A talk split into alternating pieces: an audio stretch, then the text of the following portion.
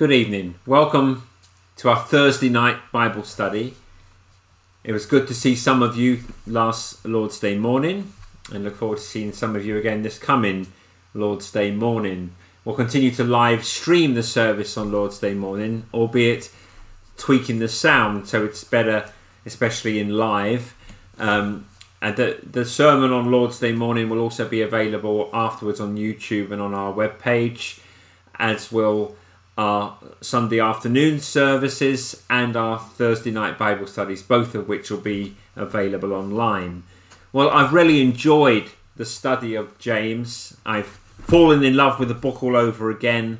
I love this book, and we're in James 5 19 to 20, and just two verses at the end of the book. And I want you to also turn to Luke's Gospel and chapter 8. I'll read that first.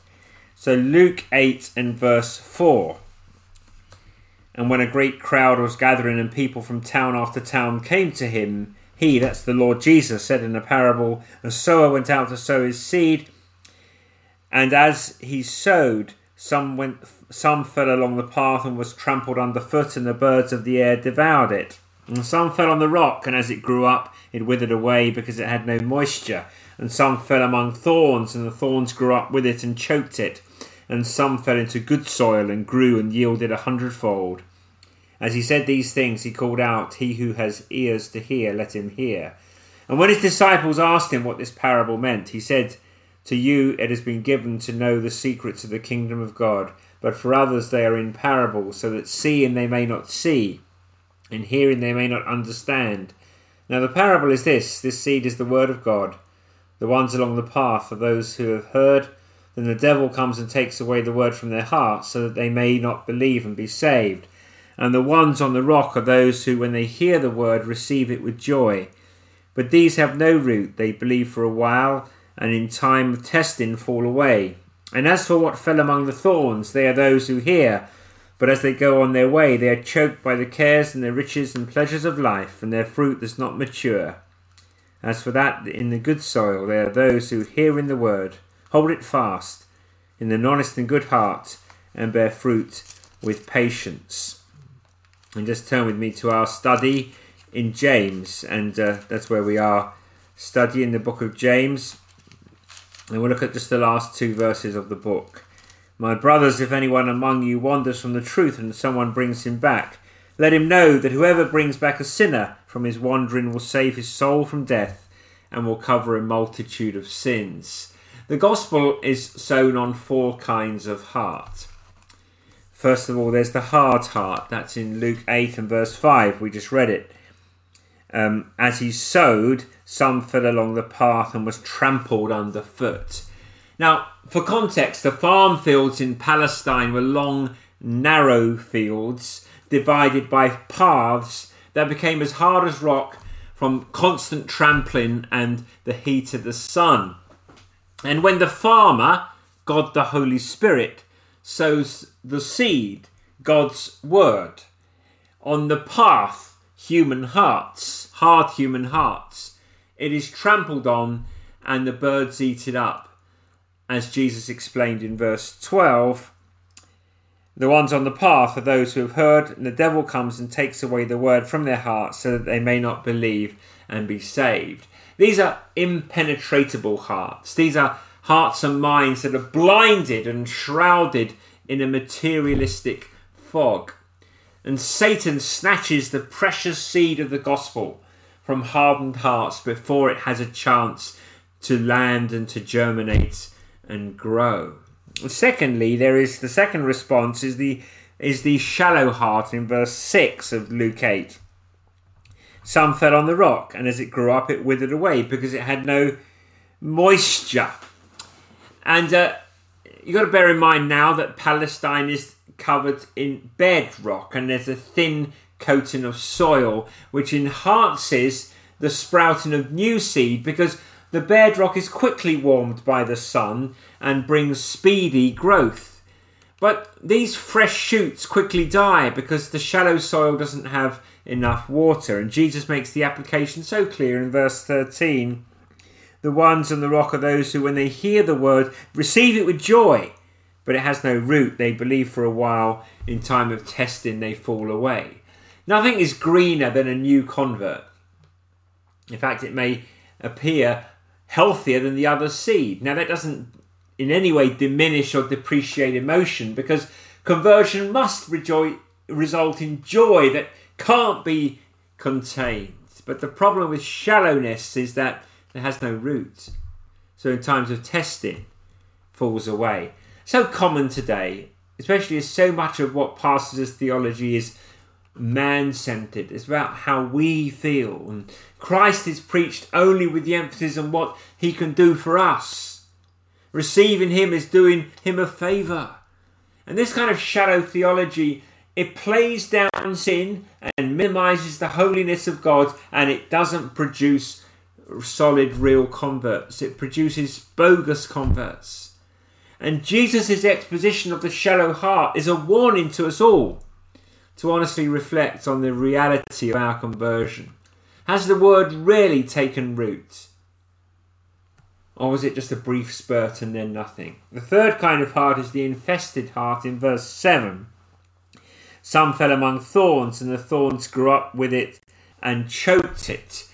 The seed of God's word falls on this thorn infested soil that strangles the beginning of new life. And verse 14 is the application as for those who fell among the thorns, they are those who hear, but as they go on their way, they are choked by the threefold murderers of cares, riches, pleasures of life. Their fruit doesn't mature. That trio of murderers, cares, riches, and pleasures, they strangle by the clutch of materialism we just know it. We we can call it keeping up with the Joneses, if you like, buying things we don't need with money we don't have to impress people we don't like. And it's possible to sit in church for years and not to hear the word because our mind is always on the next, you know, the next deal or you know the next or worrying about ourselves. And the telltale sign is that people never mature. And in failing to mature, they don't produce fruit. If there's no fruit in our lives, and if our focus is only on materialism, we're probably not even Christian. We've fooled others. More tragically, we fool ourselves. But finally, there's the fertile heart. Verse 8 Some fell into good soil and grew and yielded a hundredfold. And verse 15 is the application as for those in the good soil, they are those who, hearing the word, hold it fast in an honest and good heart and bear fruit with patience. True believers bear fruit.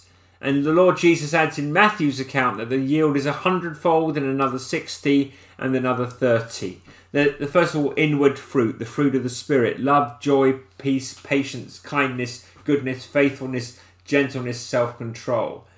And these inner fruits come into full bloom and produce the outward fruit that James emphasizes. So, this panoramic significance of the four hearts exists in the mystery of the church.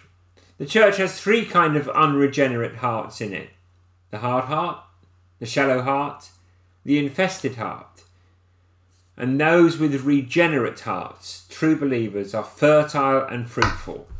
To be sure, there are degrees of fruitfulness, and all believers struggle at times with hardness, shallowness, and infestation.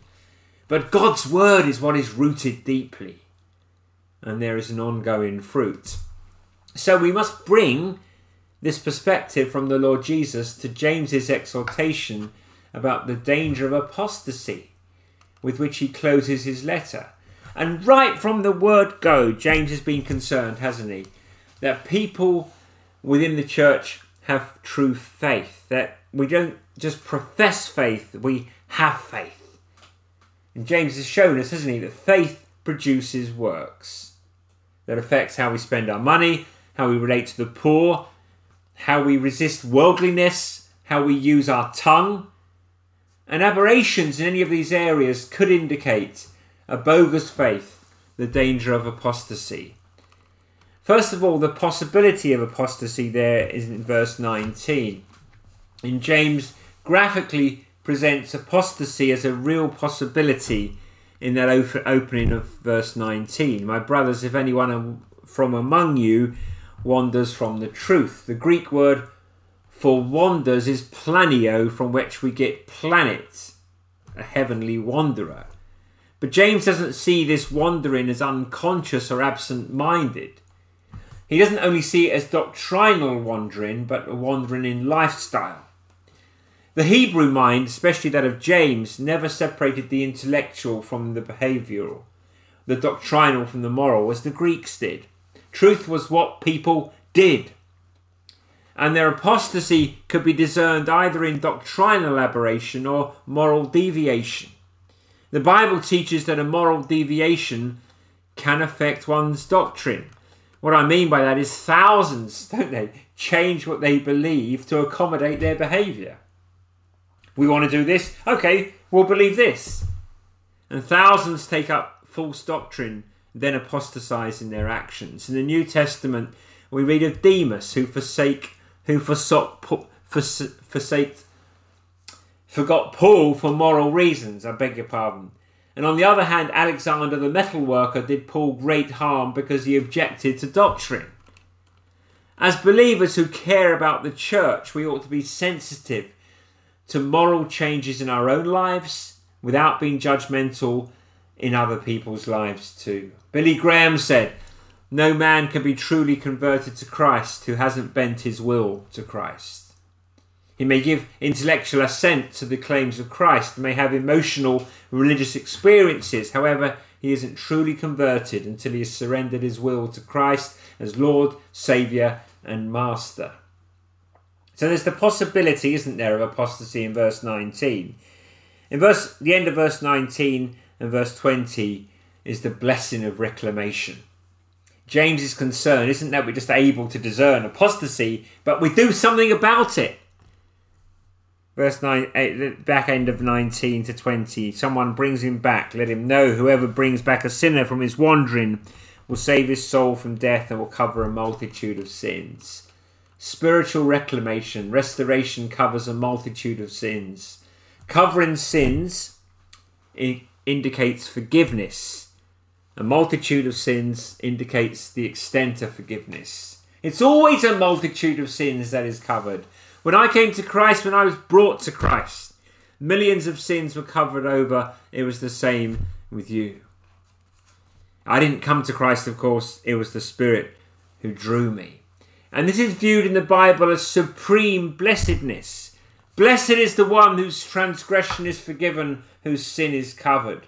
What a blessing is accomplished when a sinner is turned from his error. God does this, God alone does it but he uses human instruments who love God and who love people. Love covers all sins. The covering of sins flows from the ultimate fact that turning a sinner back saves him from death. The act of saving someone from death has regularly invoked a lifetime of gratitude by the one saved. We think about it soldiers, ex soldiers carry photos of somebody who saved them, or we think of somebody maybe in the health service who saved us. But the saving act here is greater. It's a saving from spiritual death, saving a man, woman, boy, or girl from an existence of body and soul in hell, in eternal separation from God. This is salvation from a horrifying existence that Scripture describes in various ways, all of which are terrible. The unquenchable fire, their worm does not die, the smoke of their torment goes up forever and ever the bottomless pit. To be part of saving one from spiritual death is the greatest thing a human being can do for another. If we were rich and able to give each other, someone else, the deeds to our house or our prestige or our bank account, that wouldn't come close to the marvels of being involved in saving a person from spiritual death.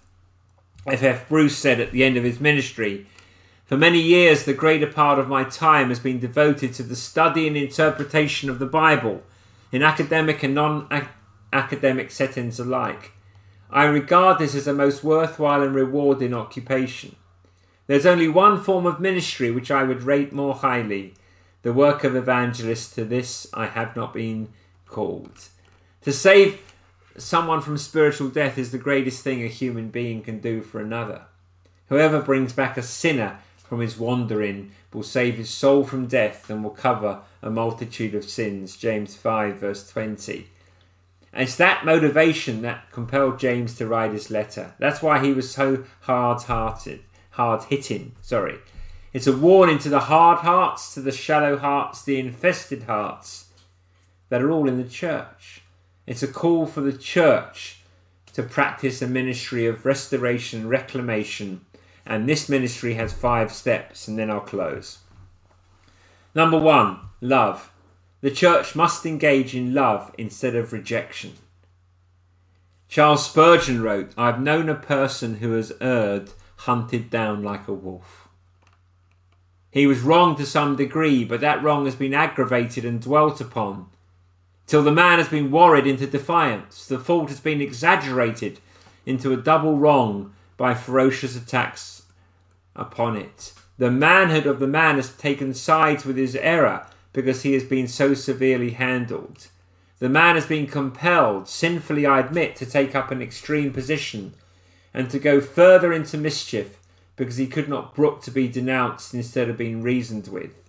And when a man has been blameworthy in his life, it will often happen that his fault has been blazed abroad, retailed from mouth to mouth and magnified until the poor erring one has felt degraded and having lost all self respect has given way to far more dreadful sins. The object of some professors seemed to be to amputate the limb rather than heal it. Wow. Does that describe your heart? That you want to make somebody pay? Or do you love? Love covers all sins. Do you want to see someone restored? Or do you want to see them pay for their wandering? This is really hard hitting from Charles Spurgeon. The object of some professors seem to be to amputate the limb rather than to heal it. Love covers all sins, not because our love can atone for them, but because love cares and maintains a relationship through which the grace of God will be pleased to work. Have you written anyone off? Love. Secondly, integrity. If we're to be used to reclaim another, we must possess what we want them to have. Paul said this in Galatians 6, verse 1 Brothers, if anyone is caught in any transgression, you who are spiritual, should restore him in a spirit of gentleness. Keep watch on yourself, lest you too be tempted. Integrity of heart, the, the authenticity of one's soul, is seen in the eyes and heard in the tone of voice. Restorers are spiritual people.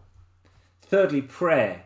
1 John 5:16 If anyone sees his brother committing a sin not leading to death he shall ask and God will give him life to those who commit sins that do not lead to death. We must pray for those who err. Sadly, our words don't go to God, they go out in gossip. No, we should pray specific, regular, passionate prayers. James 5:16 The prayer of a righteous person has great power as it is working. Fourthly, confrontation. The call to confront the sinner is expressed in scripture. Ezekiel 3:18 If I say to the wicked you shall surely die and you give him no warning nor speak to warn the wicked from his wicked way in order to save his life. The wicked person shall die for his iniquity but his blood I will require at your hand. Paul told the Thessalonians regarding a, dis- a disobedient believer to warn him as a brother. To the Ephesians he gave his own example that remember for 3 years he hadn't ceased night or day to admonish them with tears. There are times when we, we must prayerfully confront, and when we're called to confront, we do so relying on the wisdom and love of God. And fifthly, discipline, a last resort.